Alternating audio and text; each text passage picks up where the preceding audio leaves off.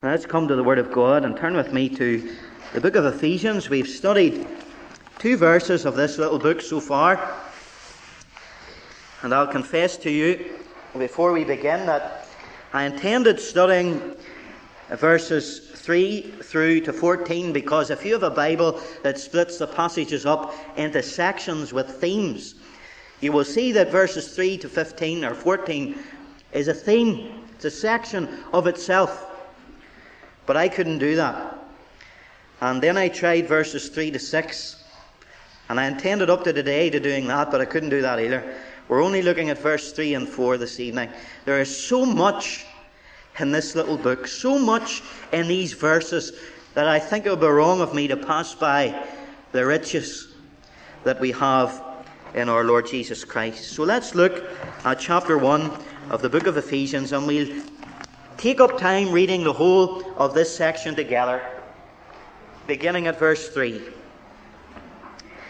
Blessed be God, the God and Father of our Lord Jesus Christ, who hath blessed us with all spiritual blessings in heavenly places in Christ, according as he hath chosen us in him before the foundation of the world, that we should be holy and without blame before him in love, having predestinated us unto the adoption of children by Jesus Christ to himself, according to the good pleasure of his will, to the praise of the glory of his grace, wherein he hath made us accepted in the well beloved, in whom we have redemption through his blood, the forgiveness of sins, according to the riches of his grace wherein he hath abounded towards us in all wisdom and prudence, having made known unto us the mystery of his will, according to his good pleasure, which he hath purposed in himself.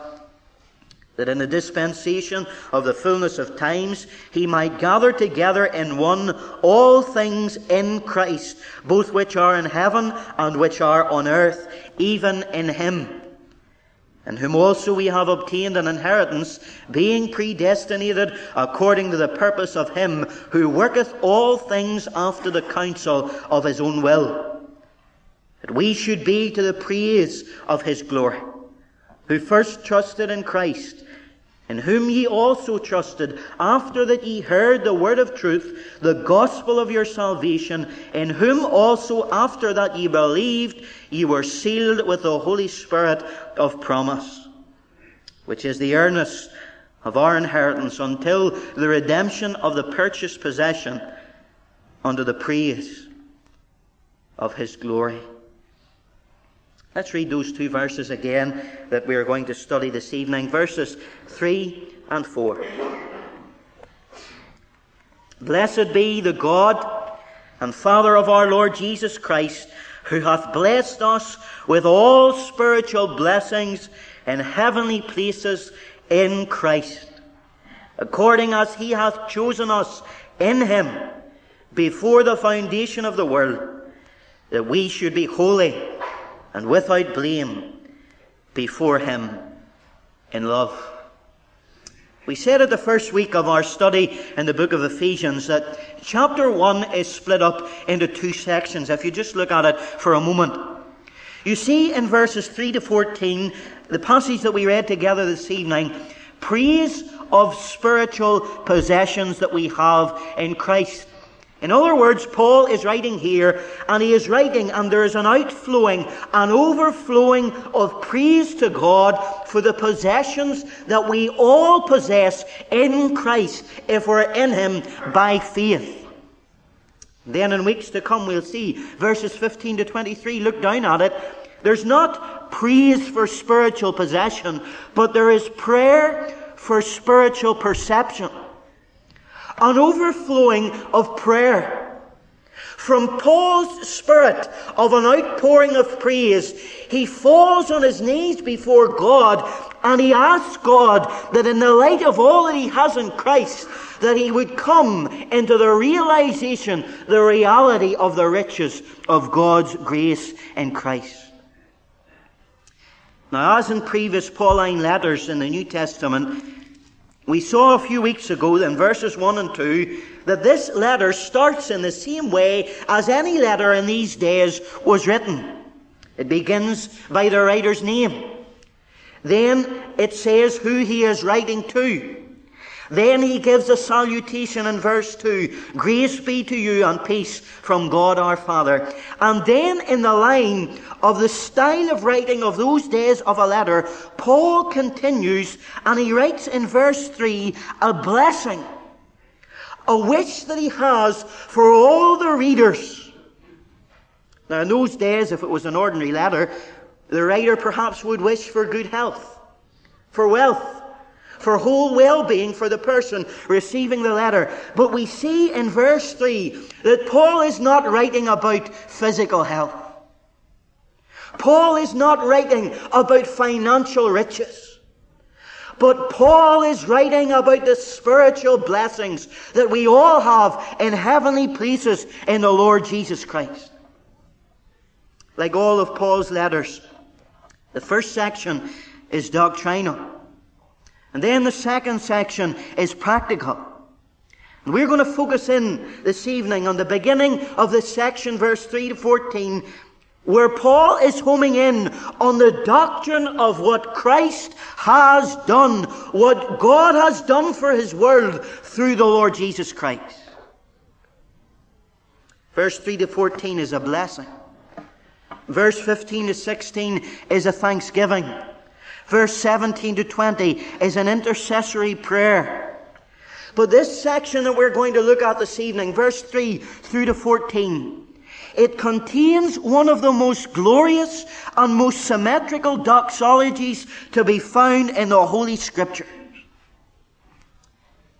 If you have a Bible that breaks the passage up into paragraphs, and I would advise you to get one of those at least, you'll see that this section, verse 3 to 14, is split up into three poetical stanzas.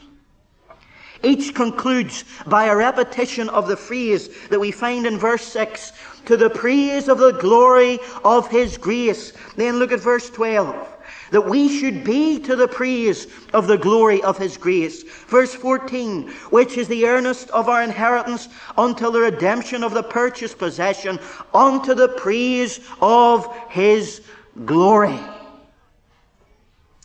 And each of these sections emphasizes a different reason that we, as the children of God in Christ, should praise our God. Each of these sections emphasizes a different person of the blessed Holy Trinity Father, Son, and Holy Spirit.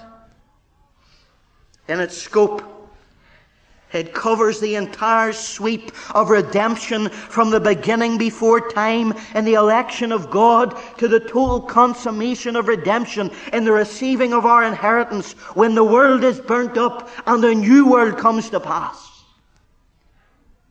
I want you to note that while most English translations don't show this, this section from verse 3 right through to verse 14 is an unusually long sentence. In the Greek New Testament, there is no punctuation of a full stop. From verse 3 right through to 14, there is this glorious sentence full of rhythm, recurring phrases, exalted theology, making this doxology one of the greatest of Paul's writings and indeed in the Word of God totally. It is a hymn of exalted praise and majesty to God, the God of our salvation. Now I want you to notice this. That Paul's worship in verses 3 to 14 is theocentric. What does that mean? Theo means God. Centric means central. And all of his worship, his praise, and his adoration had God in focus. He was looking unto Jesus, the author and finisher of his faith. He wasn't taken up with his problems. He wasn't taken up with his circumstances. And remember that as Paul is writing here, he's in prison in Rome, but he is so taken up with God, and that is worship, that he forgets about himself. He concentrates on Him and he worships Him. Oh, that we would get there. A change of perspective. You see, we are the primary movers in our world. Everything centers around us and moves around us. And we think the world rotates around us. But oh, that we would get our eyes off ourselves and get them fastened on Christ. I hope that as we study this book, that we'll go out with such a Damascus Road vision of the Saviour that we will sing as we go and worship and pray and adoration to his name. Genesis, the first book in the Bible, is a book of beginnings. Matthew is the book of the kingdom. Galatians is the book of freedom. But Ephesians is the book of the Christian's riches in Christ Jesus. I want you to see this. That lovely figure of a man bruised and beaten, hanging upon a Roman gibbet, expiring on the tree, in agony and sweat and blood, the God man dying for sins, and when he bows his head and gives up the ghost, he leaves a will for you and for me. I believe the book of Ephesians is that written will of the dying Son of God. All the riches, the blessings, the treasures that we have in Him. Let's look at them this evening. Verse 3 is the first thing that we're going to look at. I've entitled my message, Praise the Lord. And we're going to praise the Lord for the blessings that we find in verse 3. Let's read it slowly together and look at every word as you're reading it. Blessed be the God and Father of our Lord Jesus Christ, who hath blessed us with all spiritual blessings in heavenly places in Christ. Verse 3. It's the phrase it's the part of this passage that the rest of the chapter revolves around. Someone has said that in its structure, its poetical structure, it is a state of controlled ecstasy. Can you not see it? Can you not see Paul on his knees? With the chains around his arms and his feet, crying to God, Blessed be God for the blessings that He has given to me in Christ Jesus our Lord. Praise Him. Notice it says, Blessed be God and the Father of our Lord Jesus Christ. This blessing, blessed be God, in Old Testament days was used exclusively of God the Father. You might find it in the Old Testament, and the Jews even today use it. Blessed be God, blessed be God. It's a typical introduction to a Jewish ascription of praise to God Almighty. But here, look at it. Blessed be the God and Father of our Lord Jesus Christ. Distinctively, Paul, as he gives this blessing, makes it a Christian blessing. That God who blesses the Jews in the past is the God and Father of our Lord Jesus Christ. If you were to look at a Hebrew version of the book of Ephesians, you would find that it's written in the form of a Jewish blessing. This passage that we're looking at, a Jewish baraka. And here Paul is taking the form of a song and a prayer of praise that the Jews used to blessed God, and he uses it to blessed God, the Father of our Lord Jesus Christ. And if you go into the book of Deuteronomy, you will find that the baraka, the Jewish blessing, blessed be God, is used usually and primarily for material blessings and possessions. It was used for material blessings such as long life, abundant crops, protection from enemies. But Paul here, in his overflow and outflow of praise, exclusively praises God for all spiritual blessings in Christ. blessings that were achieved by the death and by the resurrection of our glorious Lord. And I want you to see this. God blesses us with all spiritual blessings. And because God blessed Paul with everything that he talks about in this chapter in the book, he turns around and responds to bless God. There is a deficiency of praise in our world today. In our church, you don't hear the hallelujahs as much. You don't hear the praise the Lord's and the amen. But oh, if we are receiving from God blessings from heaven itself, should we not praise Him? Should we not bless Him? Blessed be God and the Father of our Lord Jesus Christ. Now see the next bit. Who hath blessed us with all spiritual blessings in heavenly places. He has blessed us with blessing. John Paul Getty is one of the richest men in the world. You know how much he's worth? 1.3 billion. The weekly income of some of the oil sheiks runs into the millions week after week. Yet all those are pennies compared to the riches that Paul exhorts us to praise God for that we have in Christ Jesus our Lord. Harry Ironside was asked on one occasion, Have you got the second blessing? And he answered, saying this, My friend, I'm into the tens and the hundreds of thousands of blessings. Because we are in Christ. And our God, when He sees Christ, He doesn't go, give us little. He doesn't give us a bit now and a little bit later, but He gives us everything because He gives us Christ. Now, it's one thing to have the blessing. And it's another thing, an entirely different thing, to make those blessings yours. Think of them.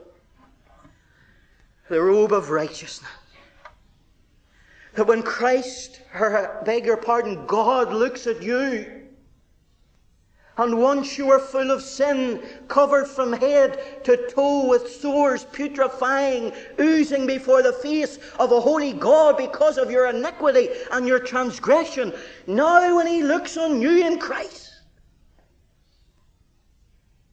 you're as pure as the driven white snow.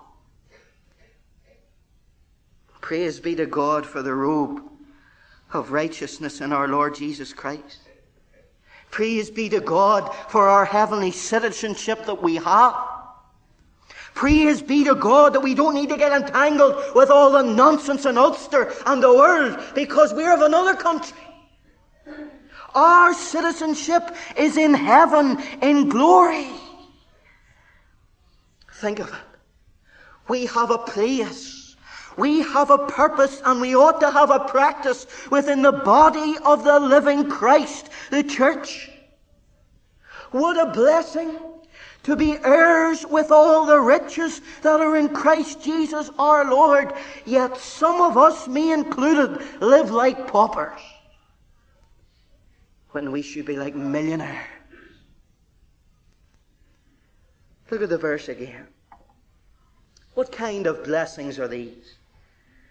Blessed be the God and Father of our Lord Jesus Christ, who hath blessed us with all spiritual blessings in heavenly places, or better translated, heavenly realm. Do you know where your proper home is? If you're in Christ, your proper home is heaven. Hard to think of it sometimes, isn't it?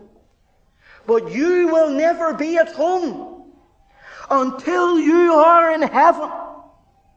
For wherever Christ is, wherever God is, that is your home. Might seem strange because we've never seen it. But you know what God has done? One of his greatest spiritual blessings in Christ is he has come in and he has implanted within the depths of our being a new nature.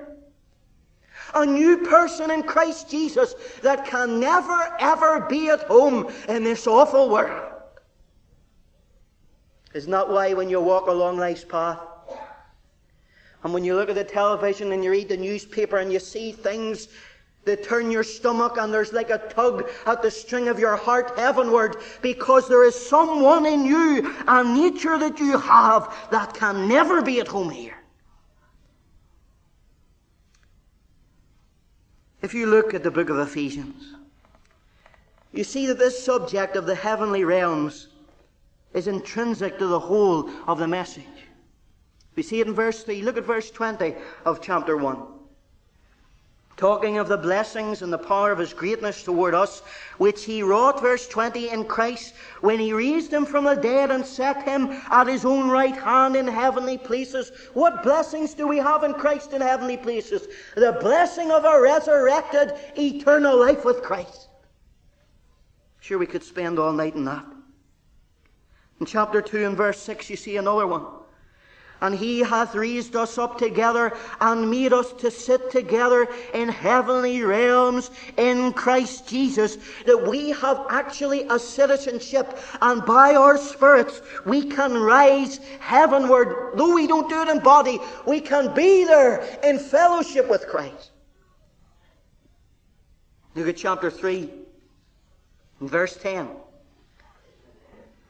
to the intent that now unto the principalities and the powers in heavenly places might be known by the church the manifold wisdom of God. We have victory over the demons and the devil because we are in heavenly places with Christ.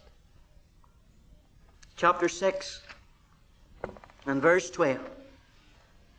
For we wrestle not against flesh and blood but against principalities, against powers, against the rulers of darkness of this world, against spiritual wickedness in high or heavenly places. Our battle, our war, our struggle is in the heavenlies, but praise God, we have Christ on our side. Do you remember the Lord in the upper room? In John chapter 14, and he looked at the disciples that he loved, and what did he say?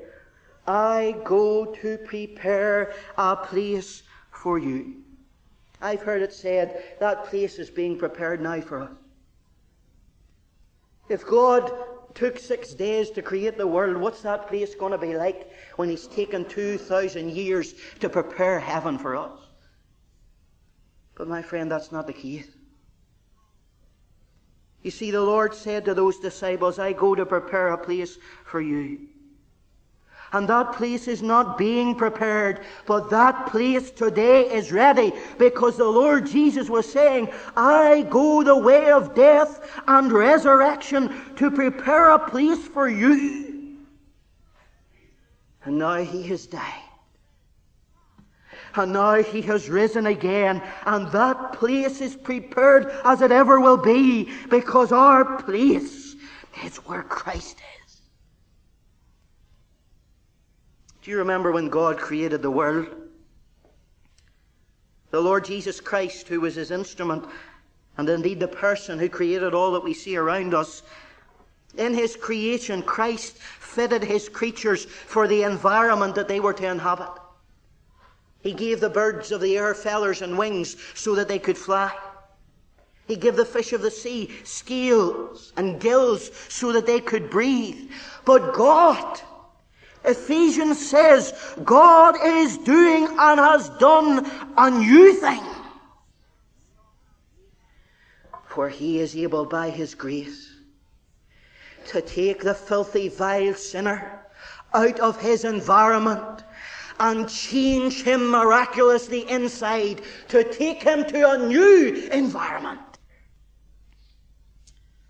How we are blessed. And we are called by Paul, and I call each of you, I hope by the Spirit of God, to this evening rise, and every day from now on, rise by our spirits to our heavenly citizenships and draw upon the resources there for you and I to conquer day by day.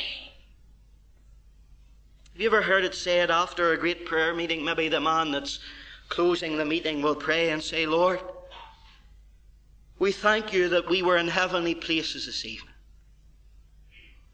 And we felt that we were there. That man knows little about it. You see, we consider ourselves in heavenly places when we feel that we're in heavenly places. But, friends, this evening it's got nothing to do with feeling. Paul says, We are, God hath blessed us with all spiritual blessing. It's not a question of feeling, it's a question of fact. You might say, David, I don't feel like I'm in heavenly places. I feel like I'm in hell. It doesn't matter what you feel. What matter is this that if God the Father has given his only begotten Son at the cross at Calvary for you to save you, how much more shall he not freely give us all things? And one of the things that he gives you is this everything. There is not a thing that he will or he can withhold from you. Now I want you to see that the apostles, as they wrote the New Testament, they were men, and they were men inspired by God. But I wonder whether Paul in this cell was groping in his vocabulary and language for a phrase that would describe what it was to have such a rich relationship with the Lord Jesus Christ. We would have come up with all the theological phrases of the day. Maybe couldn't have come up with anything. Maybe wrote a book on it. Look what he calls it. Blessed be the God and Father of our Lord Jesus Christ, who hath blessed us with all spiritual blessings in heavenly places in Christ. Doesn't that epitomize it all? It sums it all up. That we can have nothing, nothing in this Christian life without Christ. God has blessed us by giving us and by putting us in Christ. There's no stronger identification than to say that we are in Christ. Because it means that Christ is our environment. Like Patrick of old could say, Christ before me, Christ behind me, Christ beside me, Christ above me, Christ beneath me, Christ in me, Christ outside me. You see, it's more than the indwelling Christ. It's more than the Christ the size of an inch that fits in your heart, but it means that your whole being, your whole existence, your whole environment is Christ. If you're sure you're in Christ this evening, can I ask you, are you living as Christ is your environment? Do the things that you do fit in with Christ around you? With Christ above you? With Christ behind you and before you, seeing all that you do and bringing, as Paul says in Corinthians, Christ into what you are doing. But let us not look at that. Let us look at the security and the controlled ecstasy of knowing that because I am saved, I am anchored in Christ. Praise the Lord. Let's hear it. Praise the Lord for his blessing. But here's a strange one. Praise the Lord for election. I don't know what all the smiling's about, but verse 4, look at it. according as he hath chosen us in him before the foundation of the world, that we should be holy and without blame before him in love. This, believe it or not, is one of the spiritual blessings that we have in Christ. But when you read that, perhaps as a Christian, you wince at the word election because in our language, election conjures up some ideas in our mind. It suggests merit to us. Suggests value. It maybe even suggests votes that the person that achieves more will be the person that will be elected. It suggests accomplishment. Well, in the Greek language, and within the context of the Old and the New Testament, this word chose in the Greek language is in the aorist tense. That means this. It means that what God is talking about here, how He hath chosen us in Christ, that it is a once for all action, never to be repealed. It has before it in the New Testament in Greek a prefix preposition, the word ek. It means out of. So if you put the two together, you have this sense, chosen once for all out of. And it is in the middle voice in Greek, which has this sense of choosing for one's self. Put it all together and you get this. Chosen out of the world chosen once for all, chosen to be God's own as a peculiar treasure. Now we're going to spend a little bit of time understanding this doctrine. What does it mean to be chosen? I've already said that I've tried to deal with too many verses this evening. So what I did was I took out of the 12 or so verses 11. I took two verses and we're now looking at one verse out of the passage, and that is the literal meaning that one has been taken out of the many. Chosen. Now, don't think of this word negatively. Because Paul, in the language and in the context, literally speaking, of this verse, is speaking positively because he says, We are chosen in Him. He is speaking positionally. We are rooted and grounded in Christ. He speaks chronologically of this choosing, that this choosing was before the foundation of the world. And he also speaks of the purpose of this choosing. That we that are chosen should be holy and without blame in the sight of God. I want you to praise the Lord for election. And therefore, I want you to see this that the person perhaps you are sitting beside, or the person that has gone on to glory before you, your life's companion, that is a person that you have chosen to be with you, to go with you all the way of this life. But think of it wonder of wonders, God has chosen us. He has chosen us to have the atmosphere of love, the atmosphere of kindness, compassion, the atmosphere of His love. Now, whatever you do, and you may go away this evening not agreeing with what I'm going to teach on this, but whatever you do, go away rejoicing in this fact. That somehow, no matter what way you want to put it, God has chosen you. And you are special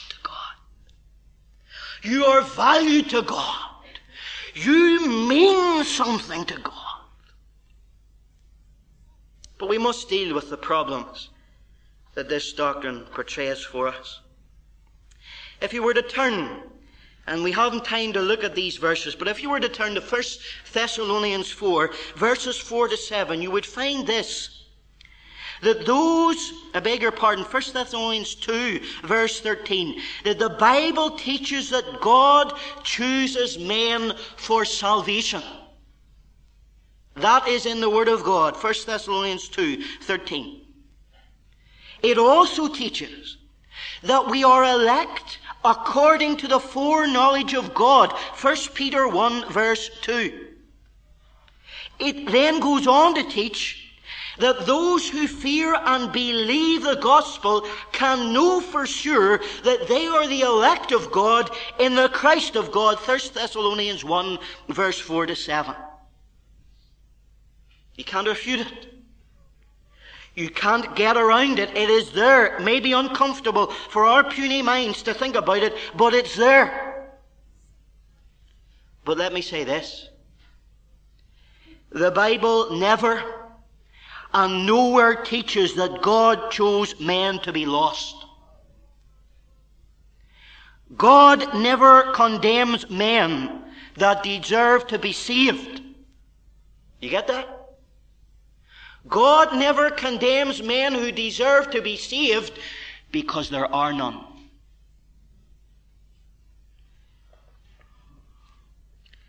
If I had half a dozen eggs,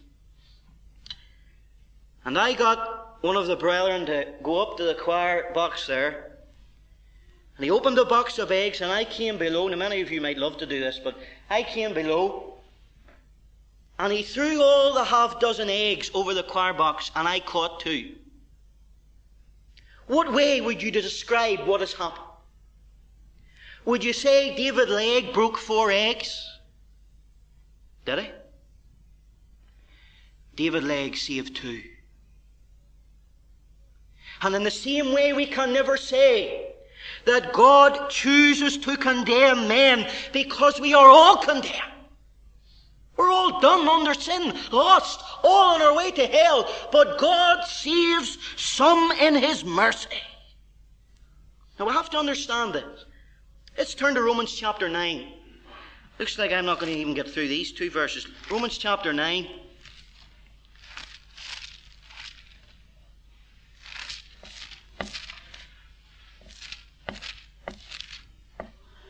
Romans chapter 9 and verse 22. What if God, willing to show his wrath and to make his power known, endured with much long suffering the vessels of wrath fitted to destruction?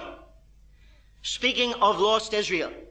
And that he might make known the riches of his glory on the vessels of mercy, which he had afore prepared unto glory. Notice the difference, verse 22, verse 23. He says that the vessels prepared unto glory were prepared aforetime. He doesn't say that of those fitted for destruction. He may choose those that are saved. God prepares them for glory, that is true. But if they're damned, they fitted themselves for it. Can I say this? Do you see election as a blessing? Now be honest. Because Paul saw it as a blessing. That's why he was coming in praise within this book. He saw it so much. Someone has said that election is one of the most hated doctrines and words of the whole Bible. But the hymn writers could praise about election. Listen to some of them. Tis not that I did choose thee, for Lord, that could not be. This heart would still refuse thee, but thou hast chosen me. Jesus sought me. When a stranger wandering far from the fold of God, he to rescue me from danger interposed his precious blood. What is the doctrine of election? Two little boys were talking in the playground, and one came up to the other and said, have you found Jesus yet? And the reply from the other boy was this I didn't know he was lost.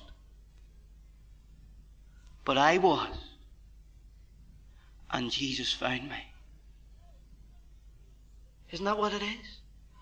Like he said to the disciples, Ye have not chosen me, but I have chosen you. If it wasn't for God, we'd still be in our sins. He was the first mover in all of redemption, Spurgeon said. God certainly must have chosen me before I came into this world, or he never would have done it afterwards. Bunyan said this. Boy, he rejoiced in it. Oh, the Lamb of God. He had a whole heaven to himself, myriads of angels to do his bidding, but those could not satisfy him. He must have sinners to share it with him. You say, I don't understand this doctrine. Well, neither do I. But you know what God says to you and to me? He says, My thoughts are not your thoughts. And your ways, Christian, no matter how intelligent you are, are, are not my ways. Someone has said that the truth of, of election, what we're looking at this evening, is a family secret within the Church of Jesus Christ. It's not something that you present to the world. The Lord said, don't cast your pearls before swine. You're not to proclaim it as part of the gospel in that sense. But it's something that God whispers into the ear of His beloved. You were mine before the world was. Let me illustrate it for you. It may seem like a contradiction. It may seem that it, it doesn't make sense at all. But I want you to see this. In all that we study in election, throughout this book, throughout the Word of God, I want to say this categorically. The same Bible that teaches the sovereign election of God of His saints is the Bible that teaches human responsibility no one can use, and I know some people that do use the doctrine of election as an excuse that they're not saved. No church or Christian can use the doctrine of election for not preaching the gospel of God's grace because God makes a bona fide offer of salvation to all men everywhere. Every man can be saved by repenting from his sins and believing the gospel. And if he is lost, he is lost because he chooses to be so. Now, I believe the both of them. And you might say, How can I? I don't know how I can, but I believe them. If you think for a moment of a broad road, and it leads to destruction, and they're all going down it on their way to hell, and there's one man, evangelist, he's standing with his hands clasped. He is shouting, Repent! He shouts, Whosoever will may be saved. Whosoever will, let him drink of the water of life freely. Whosoever will, let him come. But they all go headlong into hell, and they are responsible, and most of them don't come. And he shouts, Ye will not come that ye might have life. But then there's one or two. And they turn and they walk through that door that says, If any man, whosoever will, may come through that door. But you see them going in. And then when they go in through that door and they shut the door behind them, they find written inside the door, chosen before the foundation of the world. You see, he couldn't see it until he got inside. D.L. Moody used to say in his own quaint way, the whosoever will are the elect, and the whosoever won't are the non elect. And if you trust Christ, you can know. You can know that you're chosen of God. Never use it as an excuse not to be saved. But as we sit here as Christians looking at the riches that we have in Christ, I implore to you, I plead to you that you believe the both. Warren Wiersbe was given good advice by his professor when he said this try and explain election and you'll lose your mind try to explain it away, and you'll lose your soul. I want us quickly, and we're going to take time to do this. Acts chapter 27 is a great illustration of how we must believe that God chooses men for salvation, how we know we cannot tell, we cannot work it out. Yet on the same, on the other hand, the other side of the coin, we have responsibility for trusting Christ. We haven't time to give the context and the background of the story here, but you'll know in Acts 27, Paul is sailing to Rome. He's about to be put in prison, the same prison as we're talking about in the book of Ephesians. But as he goes, there's a great storm erupts in the sea. And in verse 22, we see this that Paul was given a word from the Lord, and he turned to the men in the boat, and he said, Now I exhort you to be of good cheer, for there shall be no loss of any man's life among you, but of the ship. For there stood by me this night the angel of God, whose I am and whom I serve, saying, Fear not, Paul, thou must be brought before Caesar, and lo, God hath given thee all them that sail with thee. Now that was God's sovereign divinity speaking that these men all in this boat would be saved, and there's nothing that anything could do about it. The wind and the waves couldn't stop. Paul's hand or their hands couldn't stop. I understand that, don't you? Now let's confuse ourselves a bit. Verse 31. What happened was simply this. Some of the men on the boat, some of the crew decided that they would have to save their lives. And they got a little lifeboat, if you like, to escape with their lives and with their possessions. But Paul said to them, in verse 31, Paul said to the centurion and to the soldiers, Except these abide in the ship, ye cannot be saved. Now work that one out. God said there's not one of them's going to be lost, and that's what God said to Christ.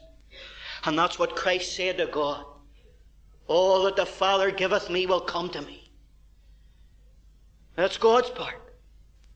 But then Paul turned to them and he said, if you get out of this boat like Christ is a vessel, if you ignore the way, you're responsible. God will not save you. Just like John 6. All that the Father giveth me will come to me. But him that cometh unto me, I will in no wise cast out. Oh, it's hard to explain because you can't explain it. But let me ask you do you believe the Trinity? Do you? The mystery of the Trinity is on our side, isn't it? It's not on God's side. He understands. So believe election. Believe it. It's in the Word of God. Believe it and rejoice in it and realize that although you don't understand it, it's a fact. And we need balance in this issue.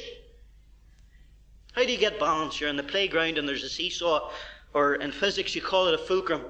There's a wee triangle in the middle, and then there's the, the plank along it. How do you get balance? The wee child, maybe you say, now you get balance, and she'll go up to the middle, the middle, and sit on top of the middle. Is that balance? No. You need one on either side of the same weight. And balance in the relation to God's sovereignty and man's responsibility is not meeting somewhere in the middle and denying both. It's believing both extreme and rejoicing in them. Like Spurgeon said, it's like a train track.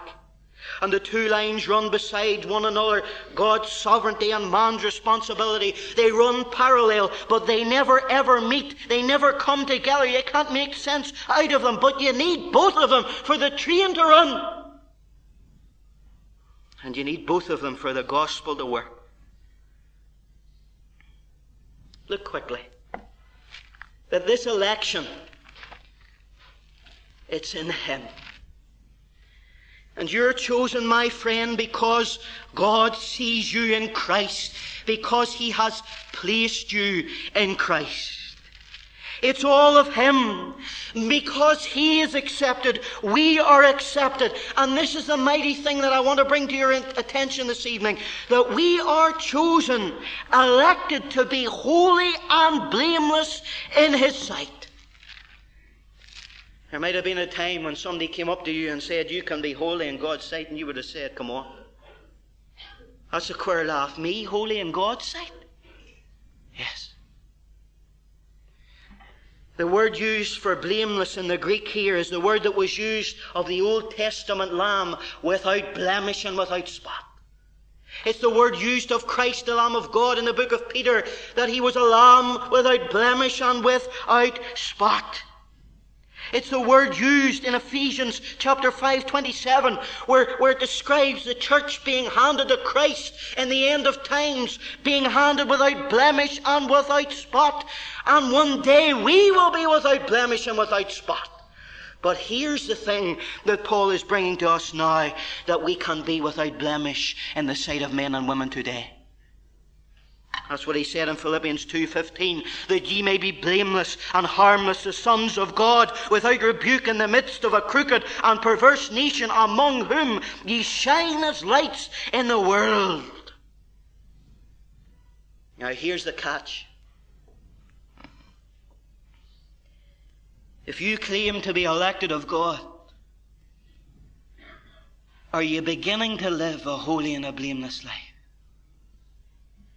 You can't have both. This talk about, well, I can do what I like because God's elected me and saved me and I can live like a reprobate now. That's not in the Word of God. Because you find in 2 Peter chapter 1 and verse 10 these words, make your calling and election sure. Make sure that you're saved by the works that you do.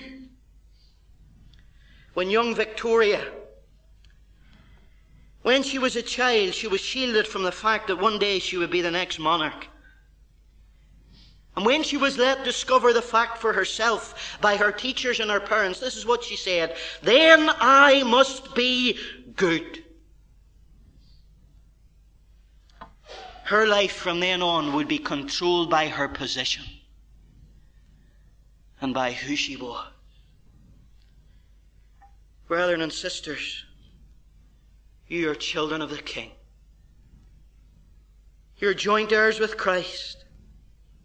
And even though you haven't entered into the heavenly throne room, just like the Queen of England, even when she's absent from her throne, she's still the Queen of England, and you are still blessed in heavenly places, even though you haven't got there yet.